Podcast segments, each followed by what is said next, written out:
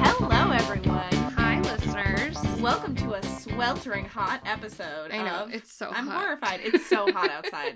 I'm trying to make it fun, but we are just very it's hot. It's like, welcome to this steamy, sticky, disgusting, op- oppressive, oh, dangerously hot episode yep. of it's I'm horrified. Terrible. I just came from an even hotter climate. I was you sure in, did. I was in California. Sam, guess what I was doing there? I mean, you know. But... I know. You're wearing a Disneyland tank top right now in front Hell of me. Hell yeah, motherfuckers. She went to Disney. She did that. And, uh, folks, guess where she's going next week? Um, nowhere. I'm just going to be in my home, you know, just contributing to society. Uh-huh. I'm going to be in Disneyland Paris in seven days.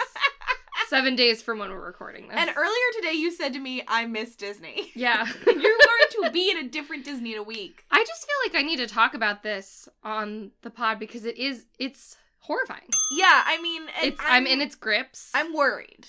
Yeah, I'm worried. I mean, of course I'm worried. Um, I mean, there's no hope for me, I think is the point. Yeah. When I was there, I bought um, a very expensive art print of the Carousel of Progress. Ooh. It's like a retro art print that That's I'm going to frame and yeah. put, put in my house. I love that. That's very exciting for me. I bought like a Gilded Age political cartoon when I was in Newport, and I'm going to frame that and put it in my house. So like. Very exciting. Oh, do you guys know that we're moving away from each other? Is that something the podcast knows? Have we told them? Have we told them this? Because it's the saddest thing to I happen to me. I think we might have mentioned it, but we're we're moving away from each other for the first time in... I think seven years. Seven years. We're still both going to be in Greater Boston, but we won't yeah. be next to each other. Greater Boston, excellent podcast. Um, yes, true. Yeah, but we're we're moving away to our own homesteads. I'm emotional about it, T B H. I am really upset about it. However, I'm consoled by the fact that I'm constructing in our new house a podcast studio. You really are. You're going hard on it. We're going to construct a whole podcast studio. It's going to double as a second bedroom, yep. but it's going to be podcast studio first, so I'll be sure. Maybe um, if we get to, like, um, you know, eighty thousand downloads or something, I'll do, like, a studio tour on That'd Twitter. That'd be fun. That would be really fun. Oh, my God. But I would have to have you behind the door, and we would do it, like, um... Like Cribs. YouTubers? Oh, like Cribs. I love that. Oh, no, way back. More, more, like more retro. More I like love Cribs. that.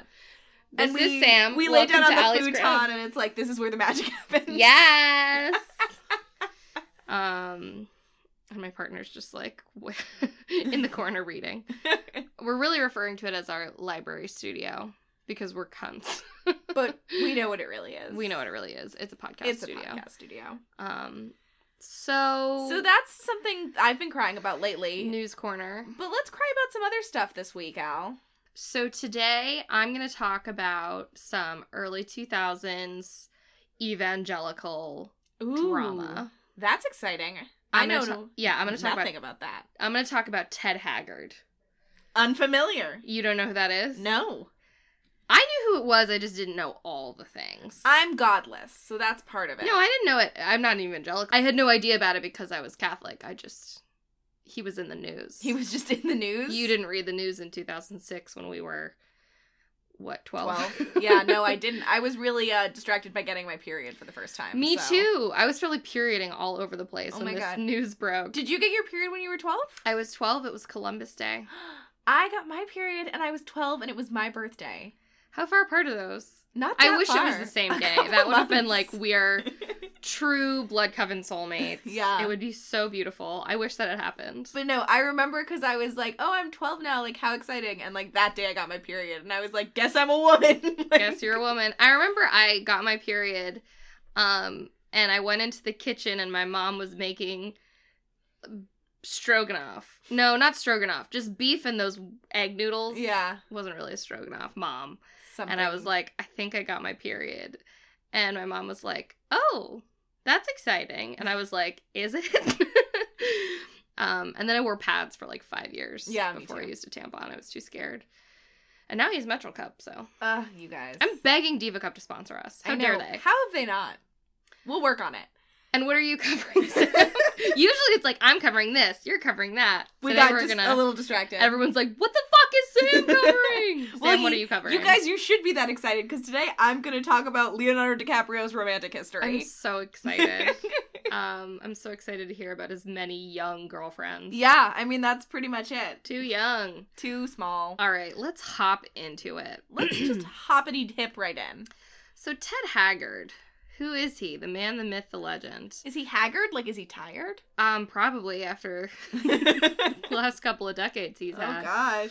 So, um, I didn't know much about him before I started this research. I knew who he was. Mm-hmm. Um, I knew he was...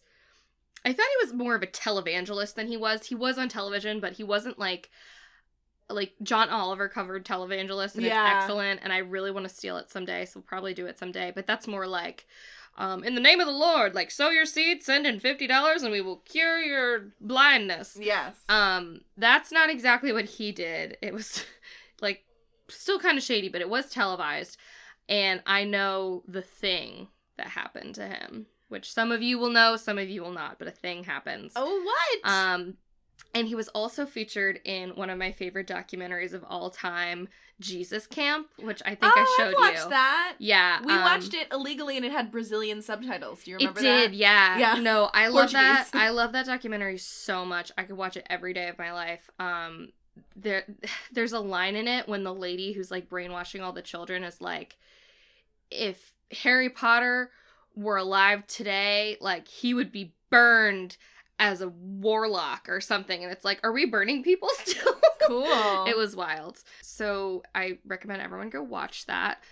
But Ted Haggard, where does one begin with teddy bear here? Um, I'll begin at his childhood. I feel like no matter who I'm covering, like, I could be covering, like, the worstest dictator in the world. And I'm like, well, they were born on yeah. a cornfield in nineteen thirty-two. That's what I did with Putin. I was like, let's talk about baby Poots, you baby know? Baby Poots. Who doesn't need to know that? So Ted Arthur Haggard, born in Indiana in nineteen fifty-six. His father was a veterinarian who founded a ministry in their town based off of the charismatic movement, which I read as, I think it, I think it said, like, oh, he ran, like, a charismatic church. And I was like, that's an interesting way to describe that. And I was just like, oh, he formed a charismatic church because he was a people person. Yeah, like, he was charismatic and no, the church happened. No, it's actually a thing. The charismatic oh. movement is based off of the idea of charismata or spiritual gifts. And that means it's, like, this part of Christianity where in which gifts are bestowed onto people through the Holy Spirit. Okay. Like, actually, like, you do a thing and they bestow upon you, like, the gift of sight or the gift of wealth or the gift of health or whatever it is.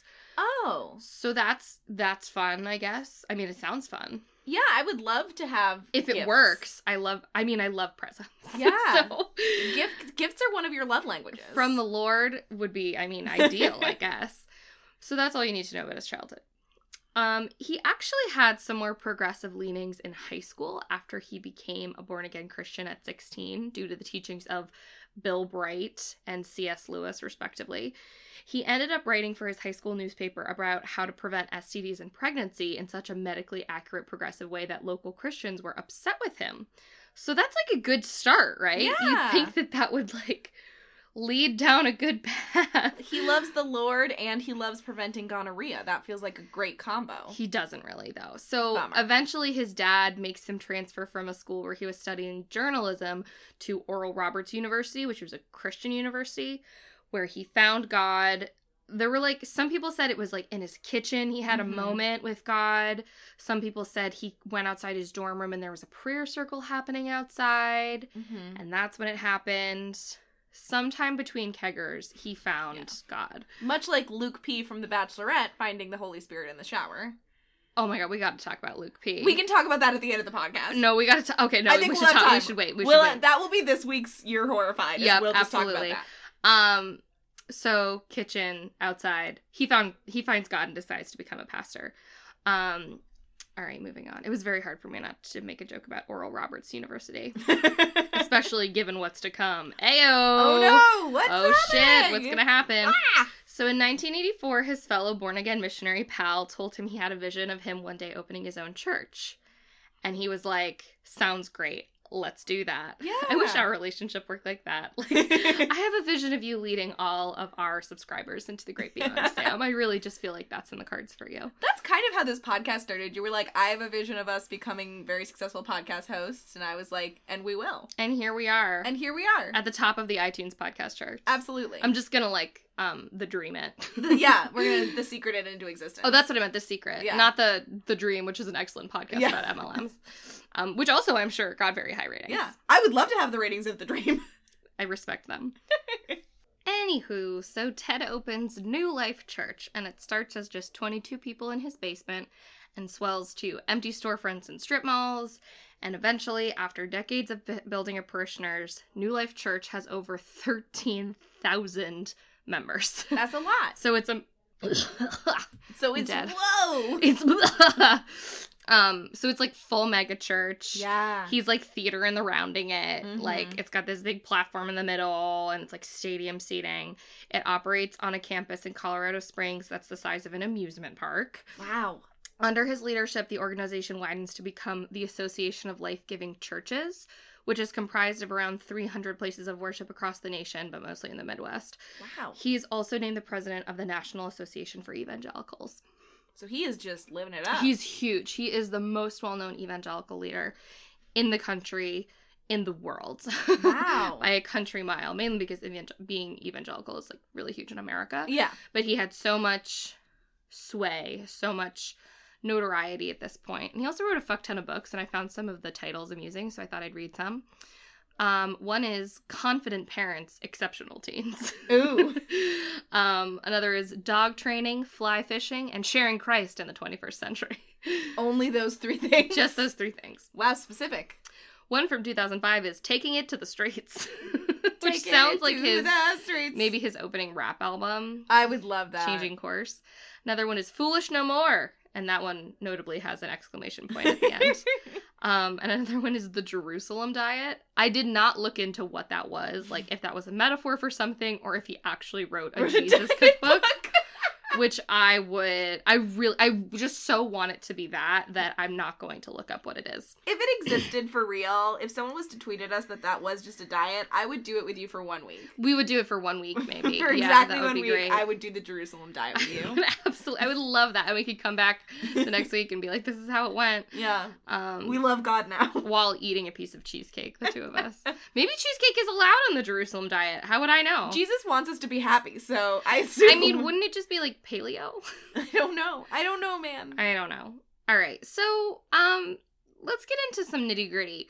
What does this man believe? I keep talking about how he's a parishioner, he's a pastor, he's an evangelical, he's a Christian. What does that mean? What does he believe? Well, he's obviously a Christian, so Jesus is a big one. Absolutely. Right? Jesus, big thing. Love him. His church operates under the third wave of the Holy Spirit, which is basically, like, new wave charismata. Mm-hmm. Um, and the idea is that, like I said, if you live by the Bible explicitly, then God will bestow good things upon you. And this also means that if you don't live by the Bible explicitly, God will punish you. Okay. He is vehemently pro-life, vehemently anti-gay. And he went so far as to mobilize political action against gay marriage after it passed in Massachusetts, lobbying for a ban in his home state of Colorado. Wow. This is all going to be very interesting a couple paragraphs from now. Oh, geez. Do we see where this is going? Uh, you made um, a reference earlier to oral sex and now to a hypocritical uh, stance on gay marriage, so um, maybe. So maybe we get it. And the people who knew about it were like, yeah, obviously. This is the guy who did the thing. So yeah, in a few words, he's a complete piece of shit. Though many people would disagree with me on that. Like, he, as every Christian organization does, they do a lot in their communities. Mm-hmm. They contribute to veterans. They contribute to people who are poor, but they do so from a bigoted platform, so I just can't be here for that. Yeah. He does believe in climate change, though. Wow. I found that fascinating. Interesting. So, like, there's that. Like, he believes in climate change, which is a firmly, like, v- a big taboo in, uh-huh. among evangelicals. Like, Christians, it's kind of like some people believe, but, like, evangelicals really don't believe it's a thing. That's so interesting. Um, so, yeah, that's crazy, right? So, These are the beliefs that are reaching thousands upon thousands of his followers that were shaping the decisions of people under the umbrella of the National Association of Evangelicals, about thirty million people at this time in oh America. Oh my gosh. Um, yeah, and at this point it's more. At this point it's like a third of Americans, or at least a third of Christian Americans. Um, but I think it's a third of Americans, because I think like seventy percent of Americans are Christian, mm. and I think thirty percent of Americans, so not thirty percent of that seventy percent, I could be wrong, but I believe it's thirty percent of Americans are evangelical. Wow. Um, during this time, W. Bush was still in office, mm-hmm. and they had phone meetings every single week. Wow. Every Monday they had a standing phone call appointment. Wow. Yeah. So that's how big he was and how important he was to the political scene and Republicans at the time. Mm-hmm. Like I said, he was implemental. Implemental? Instrumental. There we go. He was instrumental in the fight to ban gay marriage in the mid two thousands. So he was actually rallying people towards that cause. Many people credit him with the evangelical groundswell to reelect Bush for a second term. Mm. And if you look at the numbers, there's reason to believe that he did help to get him reelected I'm sure in the he second did. term. Oh, yeah, I'm sure he did. So the clock strikes two thousand six, and something happens. And I will read a Guardian article from November of that year. Quote, allegations against Mister Haggard surfaced this week when Mike Jones, forty-nine, told a Denver radio station that the pastor paid him to have sex nearly every month over three years. Wow. Mister Jones also said Mister Haggard snorted the drug methamphetamine before their sexual encounters to heighten his experience. Mister Jones, who says he is gay, told the Associated Press he decided to go public because he was upset when he discovered Mister Haggard and the New Life Church had publicly opposed same-sex marriage. Quote, it made me angry that here's someone preaching about gay marriage and going behind the scenes having gay sex, Mister Jones said, adding that he was not working for any political group. Go, Mister Jones. I appreciate you. Yeah. Mister Haggard has also taken to the airwaves to reject the accusations. Quote, I've never had a gay relationship with anyone, end quote, he said this week. I'm steady with my wife. I'm faithful to my wife. So... the cat is out of the damn bag. There were text messages corroborating the story of him asking for meth, like, over oh, the phone. Oh, damn! Nothing explicit, like, it didn't go full, um... bring me the meth. Yeah, no, what's the... What's the politician who showed his dick, but also has the name... Anthony Weiner? It, yeah, it didn't go full Anthony Weiner. But, um, ultimately... Ted Haggard admitted to some, but not all, of what he was being accused of. He said that he had bought meth, but never used it. What? So you just wanted to... you just wanted to have, have it. Some? Yeah, no. I mean, I used to do that. Like, I remember when I was, like, eleven, somebody, like, stole cigarettes from their aunt, and I, like, kept one. Mm-hmm. I wasn't going to smoke it, but, like, I just was, like, bad to have. I have this. And if my mom it. had found it, she probably would have been, like, would have been like, what are you doing? um... But it wasn't meth. That feels like a different level. It does, Sam, feel like a different level. Um, so then he also said that Mike Jones, he knew Mike Jones, and that Mike Jones had given him a massage, but nothing else happened. Okay. Which when... but like a dick massage, but with his mouth? He later stated that the massage ended in, like, them masturbating each other. So, so that's not just a massage, is what I would No, argue. Well, he, he later elaborated. He was like, it was a massage and that we were rubbing each other. Don't all massages end with mutual rubbing each other's fronts? Yeah. Um, and this is an interesting thing for um, a man who said in two thousand two, I am a firm believer in living as if there were no such thing as a secret. If we hide our sins and live in darkness, we will never get the healing we so desperately need. In fact, if it is hidden so well that we don't even recognize it, we may never even find forgiveness. So good for him. He can definitely find forgiveness at this Yeah, point. He's got no secrets the secret anymore. Is out. Um, so the other thing about this is at this time, a young man in the church came forward to say that Haggard had sexually assaulted him. Oh, jeez. Um, at first, he had said it was a consensual relationship, and then he said, actually, it was non-consensual. Um, and Haggard openly admitted to this contact, but claimed it to be consensual. Um, so what was already a huge scandal was swelling, and there was a lot of evidence to support um, this young man in the church's claims as well, mm-hmm. in addition to Mike Jones's claims. Um, and this led to New Life asking Haggard to step down from his position at the church. They worked out a severance package for him that involved another year of pay, so long as he left the state of Colorado. Wow. Um, so they moved to Phoenix, and a team was put together by the church to, like, restore him to the church, but eventually they cut ties altogether. So, what do you, what do you do? What do you do if you're Ted Haggard? What do you, God, what do you do? You if go you're out, Ted Haggard? You suck a few dicks, blow off some steam, first of all. Yeah, first um, things first. What happened was that he moved to Phoenix, lived with his family there, and had a short-lived career selling insurance. Um, he also, at this point, did some speaking interviews, not many.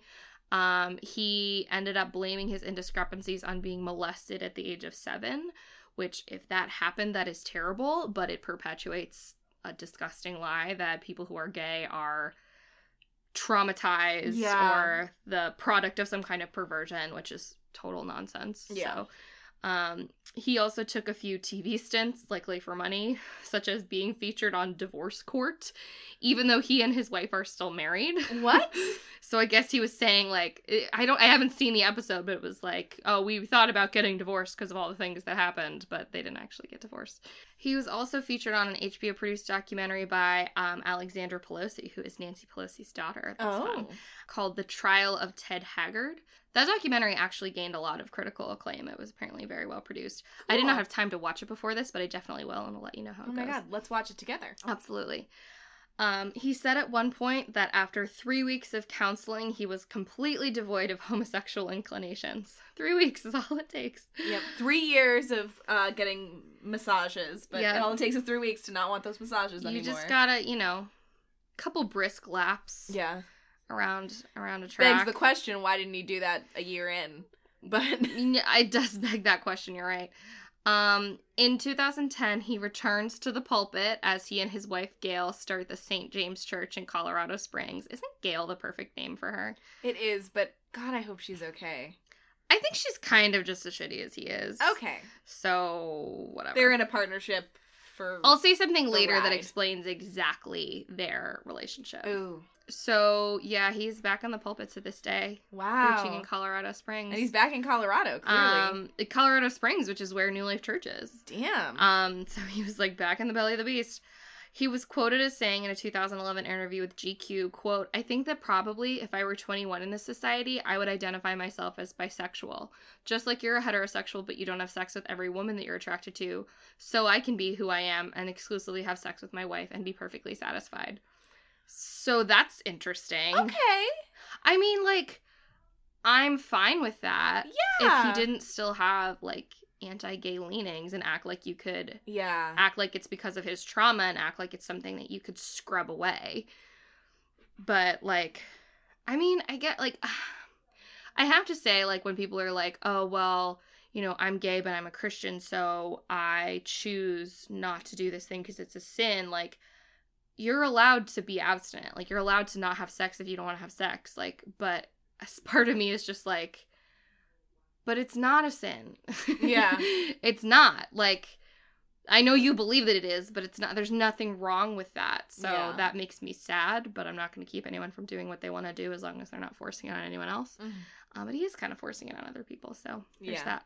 And um, in a in a different direction, in two thousand twelve, he was on an episode of Celebrity Wife Swap. Wow. Where he swapped wives with Gary Busey. Wow. Which is, like, the perfect foil for him, I think. Interesting. Um, however, far and away, my favorite depiction of Ted Haggard. Um, this has not been confirmed, but once I did, like, more digging into the interviews that Ted Haggard did with his wife after the fact and everything that happened, I am positive that he is the inspiration for Marshall and Marshall Langman on Parks and Recreation. um, the heads of the Society for Family Stability Foundation. um, so, like, I'm sure of it, because he's... That the joke on Parks and Recreation is they're all, like, super anti-gay, super anti, yeah. you know, anything, everything. Mm-hmm. Um, but he's, like, flamboyantly gay. Yeah. So I'm I'm sure that that is... That is a reference for a them. A reference for them. And may this be his enduring legacy. Oh, I hope so. Forever and ever. Amen. And so, also with you. Yeah, and also with you. So that is Ted Haggard for you. Wow. And I feel haggard. And aren't we all? Ayo. Yeah, it's not anything like, what? It's like a guy who said his whole life that gays are going to burn in hell, like, ended up getting Lo- cheap hand jobs yeah. from a male sex worker. Like, that is not surprising. Yeah. At all. It is, like, it's so sad how, like, it's not, like, as soon, like, I didn't know the story, but as soon as you were like, oh, something bad happens with this religious man, I was like, oh, is he doing gay stuff? Is he gay in it? Because it, it just feels like it's such a pattern in our society of, like, people are raised religious, they hate something about them, so then they, like, project it onto the world of, like, no one can like gay people because I'm gay and I hate myself. Like, it's, it's uh, yeah, just so, I totally, it bumps me out every time. I totally agree, and I totally think that on a micro level I understand what it's like. Like, when I don't like something in myself, I really don't like it in other people. Mm-hmm. Like, when I see other girls who are, like, really loud and, you know, monopolizing conversations. I tend to do that sometimes, which you know. Um, and I'm like, oh, that's so fucking annoying. Like, can't they hear themselves speak? Like, yeah. Why won't they just be quiet for a minute? And I'm like, I'm mad at them because I am them. Because I never know how to be quiet.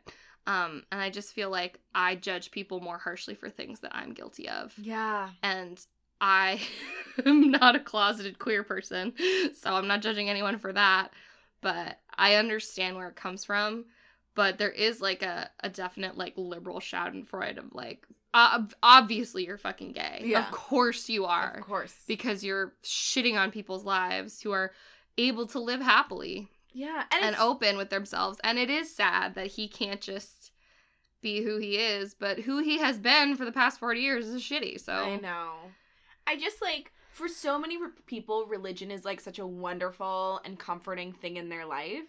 And I just wish that these people who, like, are very religious and are also, like, figuring out their sexualities could just, like, marry the two and be like, let's all, like, truly love God and be religious and also be okay with us being gay. Let's do it all. And, like, that would be so much more helpful to so many more people. Definitely.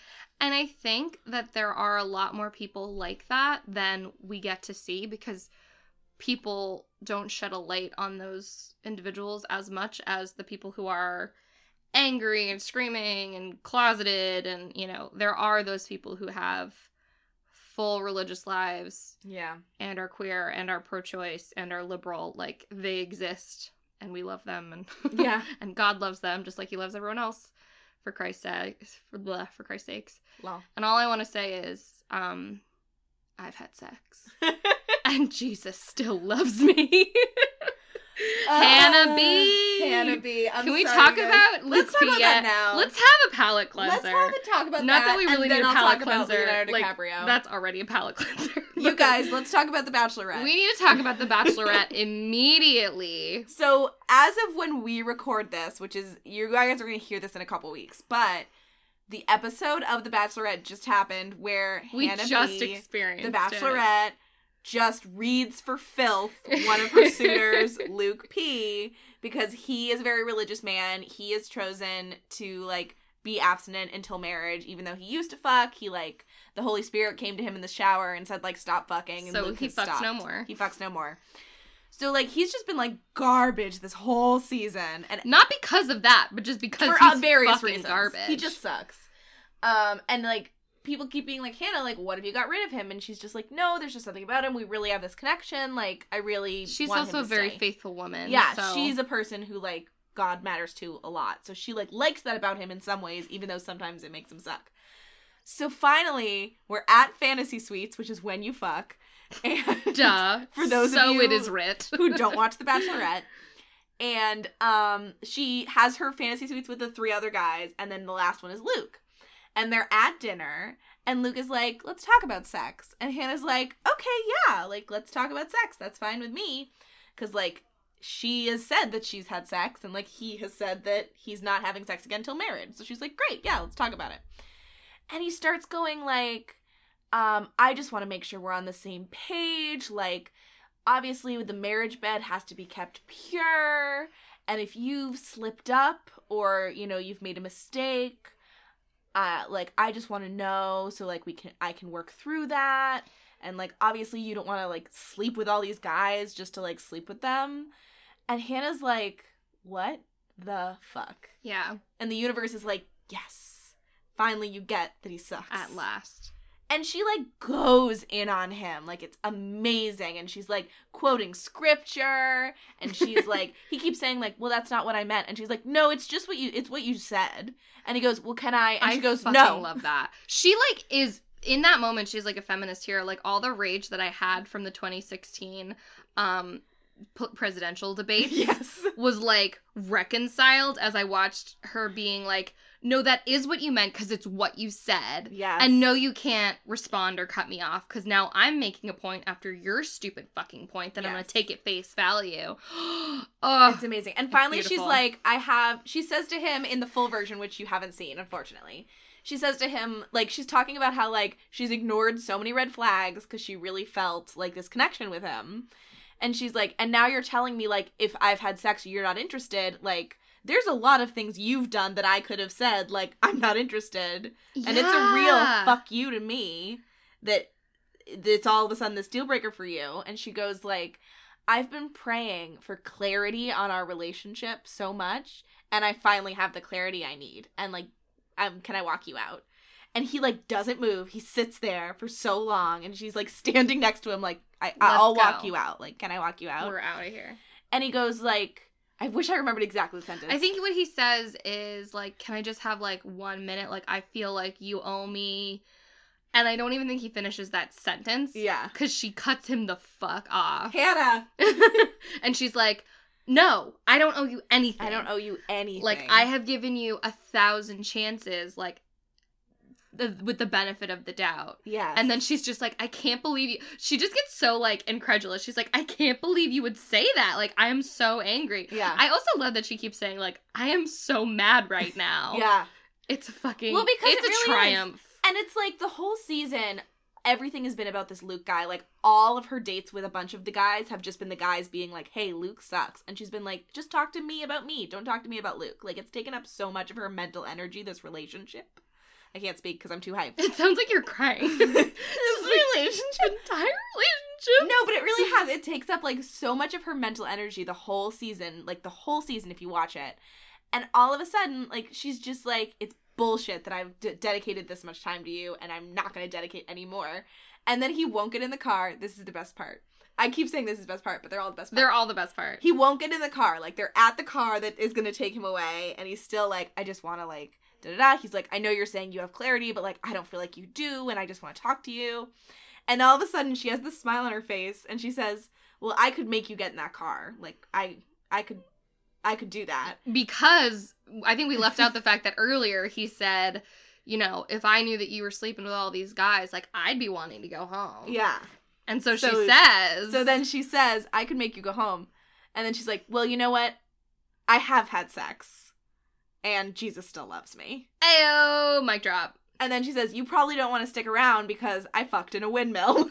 She does say that off camera. Hannah! No, she said that to him also. I just watched the edited version. She says it to his fucking face. Yeah, she says on face, you probably don't want to stick around because I fucked in a windmill. uh, and then to, like, the interview, she was like, I fucked in a windmill. And you know what? We did it twice. Um, yeah. I love her more than anything in the world right Hannah. Now. Today, I love her more than anything. Hannah. Uh, I highly encourage all everyone to seek out the clips on YouTube because they just, they did, it, it was so satisfying because I can never, if I'm in a fight with anyone, let alone like a man, but like just anyone, I am never like powerful enough in the moment or like aware enough of my thoughts and feelings to say like, to be so articulate as she was yeah. and to also say like, no, don't speak. Let me finish this sentence.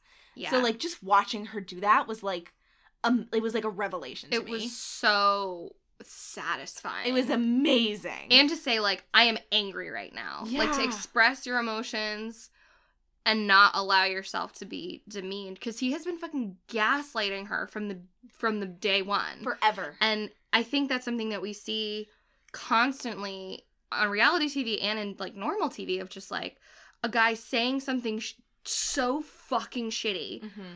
And then just being like, well, that's not what I meant. Yeah. And then it's like, no, you don't get to do that. It's what you said. That's what you said, Luke P.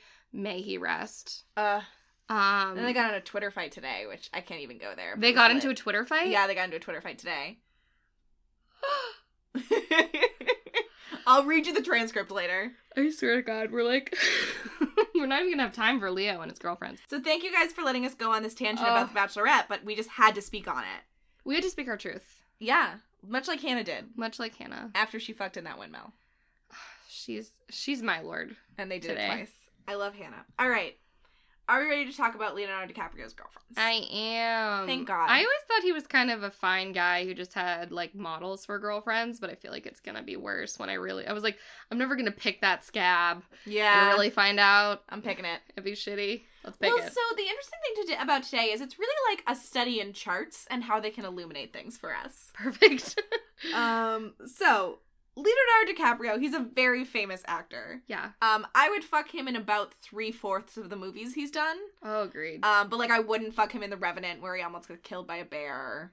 Or, or like, Django Unchained. Django Unchained, where he's racist. Yeah. But, like, a lot of them, I, I really did. I looked through his filmography, and I was like, yeah, like, three-fourths of these. What's your top I'd fuck Leonardo DiCaprio? Oh, Romeo plus Juliet. Same! Baz Luhrmann's Romeo plus Juliet. I think I, like, learned how to masturbate after I saw that movie for the first time. It was the hottest thing I had ever seen. Uh, today we were watching a documentary with your partner, and they were showing clips... from Baz Luhrmann's Romeo plus Juliet. Oh, tell was... us if you know which documentary we're talking about. And he was like, what is this B-roll they're playing? And I was like, and we were like, both all right, furious. You ignorant you piece of shit. Ignorant fuck. How dare you? Um, it's Baz Luhrmann's Romeo plus Juliet. It's obviously Baz Luhrmann's Romeo plus Juliet. Anyways. Oh my God, I'm sweating. um...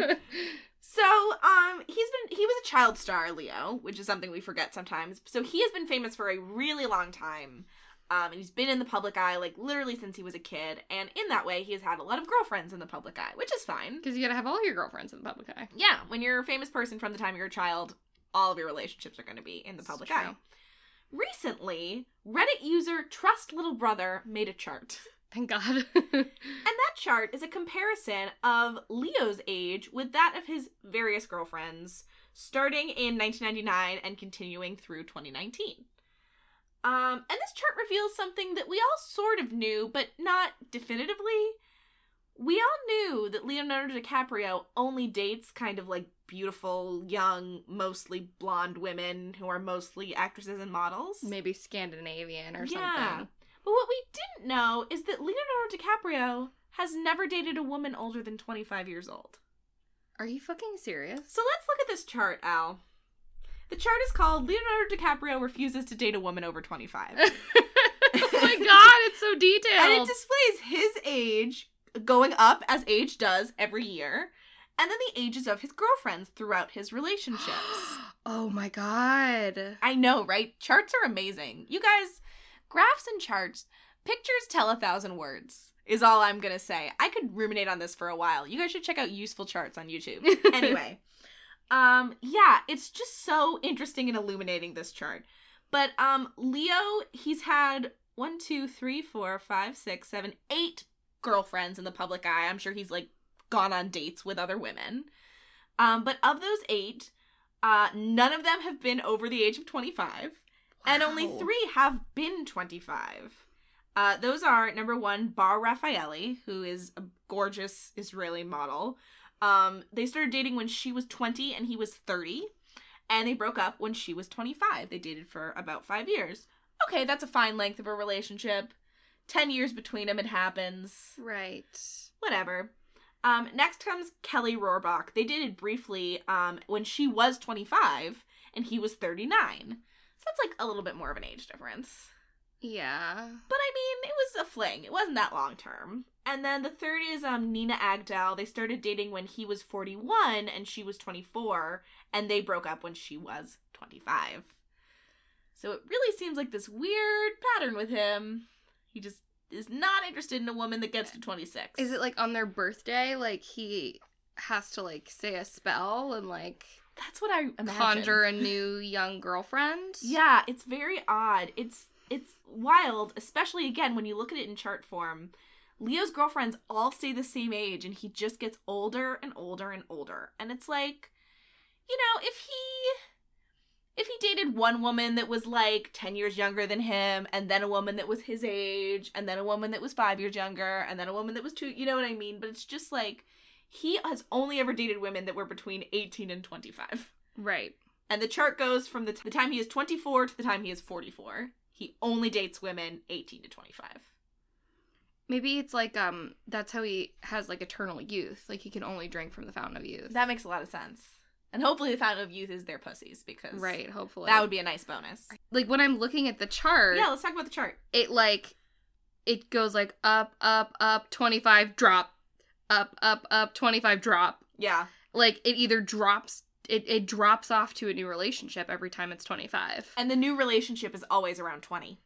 Yeah, and it takes a dip. It doesn't go from twenty-five to twenty-five. It takes a dip. Yeah. Like, as if he's like, oh, well, if we make it five years, and we make it five years, then I can drop it off again. Yeah. Or he's like, this twenty-five-year-old didn't get me. What I need is another twenty-year-old. This is one of the times when I wish that we could show you images. We can tweet re- this later. In real time, and just show you, like... This chart. It's telling this chart. I love this chart. We'll definitely tweet this chart. That's no question. That's no question to me. Um, let's talk about Leo's current relationship. Right now he's dating a woman named Camilla Morone. They started dating when she was twenty, his favorite age to start dating someone, and he was forty-two. She is now twenty-one. Yay, she can drink. Oh. Um, gross. But here's the worst part. Um, Cam- Camilla Morone is the, I think, goddaughter of Al Pacino, who has worked with Leo in a lot of movies. And therefore, Leo met her when she was eleven years old. He Ew. has known his current girlfriend, who he's fucking probably, since she was a child. And he was a full adult. Like a little child. Since he was in his thirties. And oh, she was eleven. Oh, God. Oh, I don't like that at all. I don't like that at all. My stomach hurts thinking about that. Yeah, it's just like... And even like, if nothing happened. I'm not alleging that, like, anything I don't think happened, anything happened. But I'm just like... It still grosses me out. Like, how can you think of them? Not as that eleven-year-old. I know. And it's like, what do you have in common, forty-four-year-old Leonardo DiCaprio, with a twenty-year-old? Like, what do you guys talk about? What do you guys talk about? What do you talk about? I'd love to know. Now, why are we only noticing these things thanks to a handy-dandy chart? I think I know the reason, but before I get into it, I want to give you some background information. Let's talk about the Pussy Posse. Thank God. So the Pussy Posse, if you have not heard of it, where have you been? Uh, it's the name of Leo and his squad of actor slash director friends who have all been hanging out with each other since the nineties. So, like, um, Kevin Connolly is an actor. He's in it. Tobey Maguire is a very famous member of the Pussy Posse. Um, Harmony Korine is a director who's a famous member of the Pussy Posse. David Blaine, the magician. He's why, in the are Pussy they, Posse. why are they? Are you going to get to why they're called I am, that? I am. Okay, thank God. Um, they themselves do not refer uh, to themselves as the Pussy Posse. They apparently prefer uh, the Wolf Pack. Ew. But the name was coined by Nancy Jo Sales. I remember that name. Yes, last featured on our Pretty Wild episode, Nancy Jo. This is Alexis Nyers calling. Nancy Jo. This is Alexis Nyers calling. Nancy Jo wrote an article about the group in New York Magazine in nineteen ninety-eight, kind of exposing their behavior in New York City. Bless her. Uh, and she coined the term Pussy Posse in that article. Um, and to this day, when you talk to members of the Pussy Posse and you call it the Pussy Posse, they get pissed off. And they're like, that's not what it was called.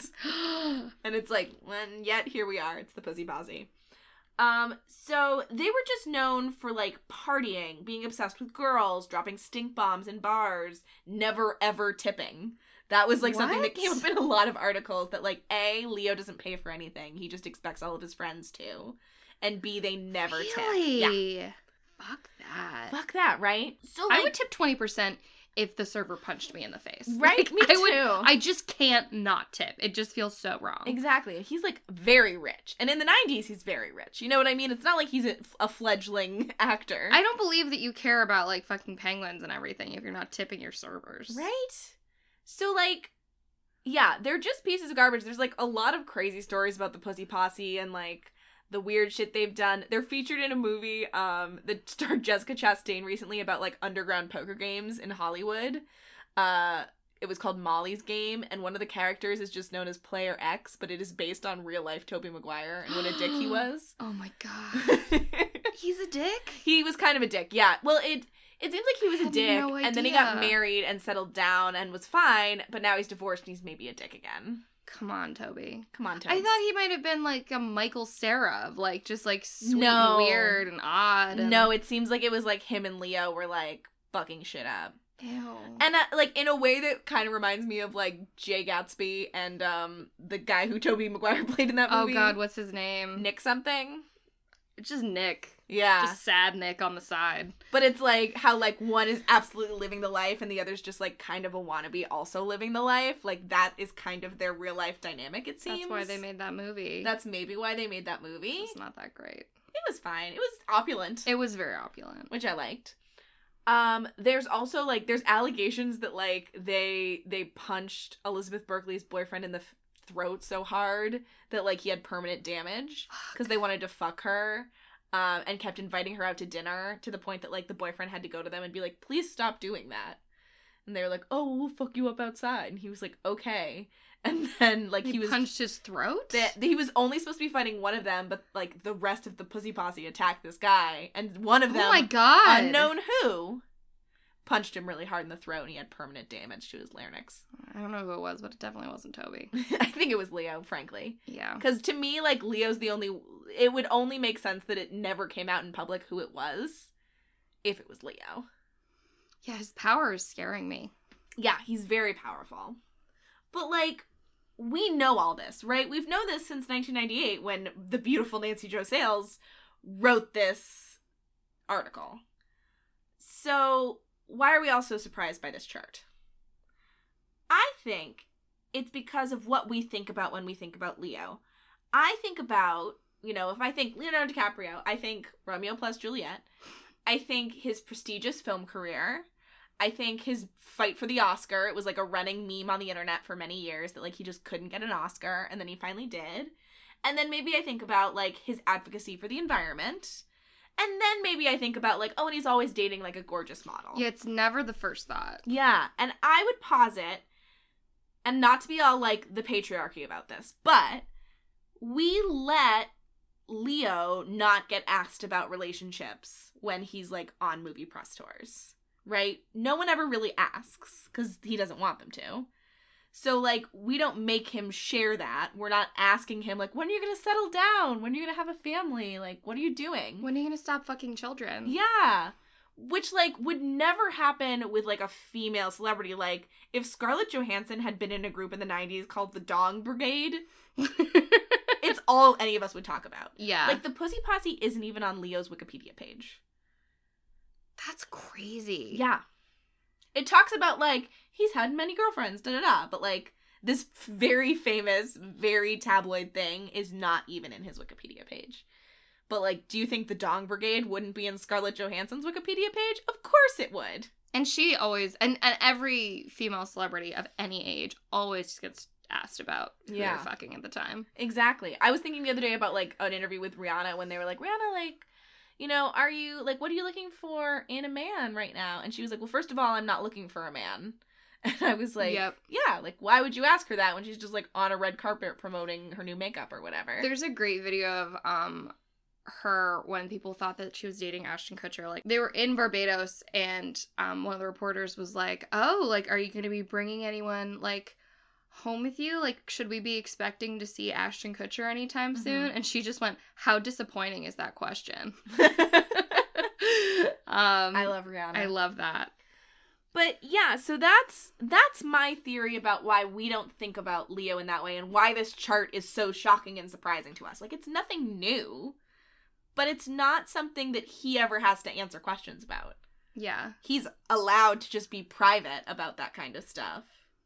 In a way that, like, most female celebrities are not allowed to be private. And it's also, like, bring it back to, like, Janet Jackson, right? Yeah. Like, that was obviously a much more extreme example because it was an extreme event that mm-hmm. shaped a lot of pop culture at the time. But, A, why did it shape that much of pop culture? But, like, when you think about her, Huge. She was a Jackson. Like, yeah. she grew up in one of the most famous families in history. And has had a lot of hits and in has her had own right. huge hits in her own right. Miss Jackson, if you're nasty. What is going to be the first thing you think about every time you hear her name? Nipplegate. Obviously. Yeah. Obviously. And yeah, I think it's just, I, th- I think it's just like men get to have their success come first no matter how much success they have. Yeah. And women, like, have to have their ass and tits come first before anything else. Yeah. No matter how much success they have. Yeah. Um, and we keep pointing it out, so you're fighting the good fight. Yeah. So, I mean, that's the whole story, you guys. I was just, like, so blown away by this chart, I had to talk about it. Like, again, I guess I'll just leave you with, what does Leonardo DiCaprio have in common with a twenty-year-old? But God, I have no idea. That sounds so fucking... Like, imagine right now... So, we're twenty-five. I can't imagine dating a twenty-year-old right now. Oh, I th- I was talking about, like... I was talking about, like, if you were dating a fifty-year-old. I can't imagine that either. But now that you say it, I can't imagine dating a twenty-year-old yeah, either. Yeah, like, imagine you and I right now. We're we're both twenty-five. Ew, no. Imagine, like... What do I have in common with a twenty-year-old right now? Actually, not that much. I'm imagining, like, a twenty-year-old girl who's just, like, me when I was twenty, which, ah, oh, that sounds horrible. That, oh, you're just so not a person yet. Yeah. And we're not even really people yet. Exactly. Also, the other thing I thought about while you were saying this is that, um, uh, hopefully it's okay for me to say that your partner turned twenty-six today. He did. So he officially can't be fucked by Leonardo DiCaprio anymore. And can I just say, I'm very relieved. Oh. It's really been weighing on me for the past few years. The letters from Leo's agents have just been very persistent. I have to burn them before he yeah. sees them, because I know he would go to Leo. And if... you were worried about Leo punching you in the throat. I know, I know. So. I really, every night I just woke up screaming. Yeah, no, I, uh, that sucks. But it's obvious that it sucks, but it's not that obvious. So yeah. Good on you for fucking pointing it out. It's very true. So the next time you think about Leo, just maybe think, like, Romeo plus Juliet. He fucks a lot of twenty-year-olds for some reason. His environmental act, you know what I mean? Just, Put like, that keep up it in the conversation. Higher. Yeah. yeah.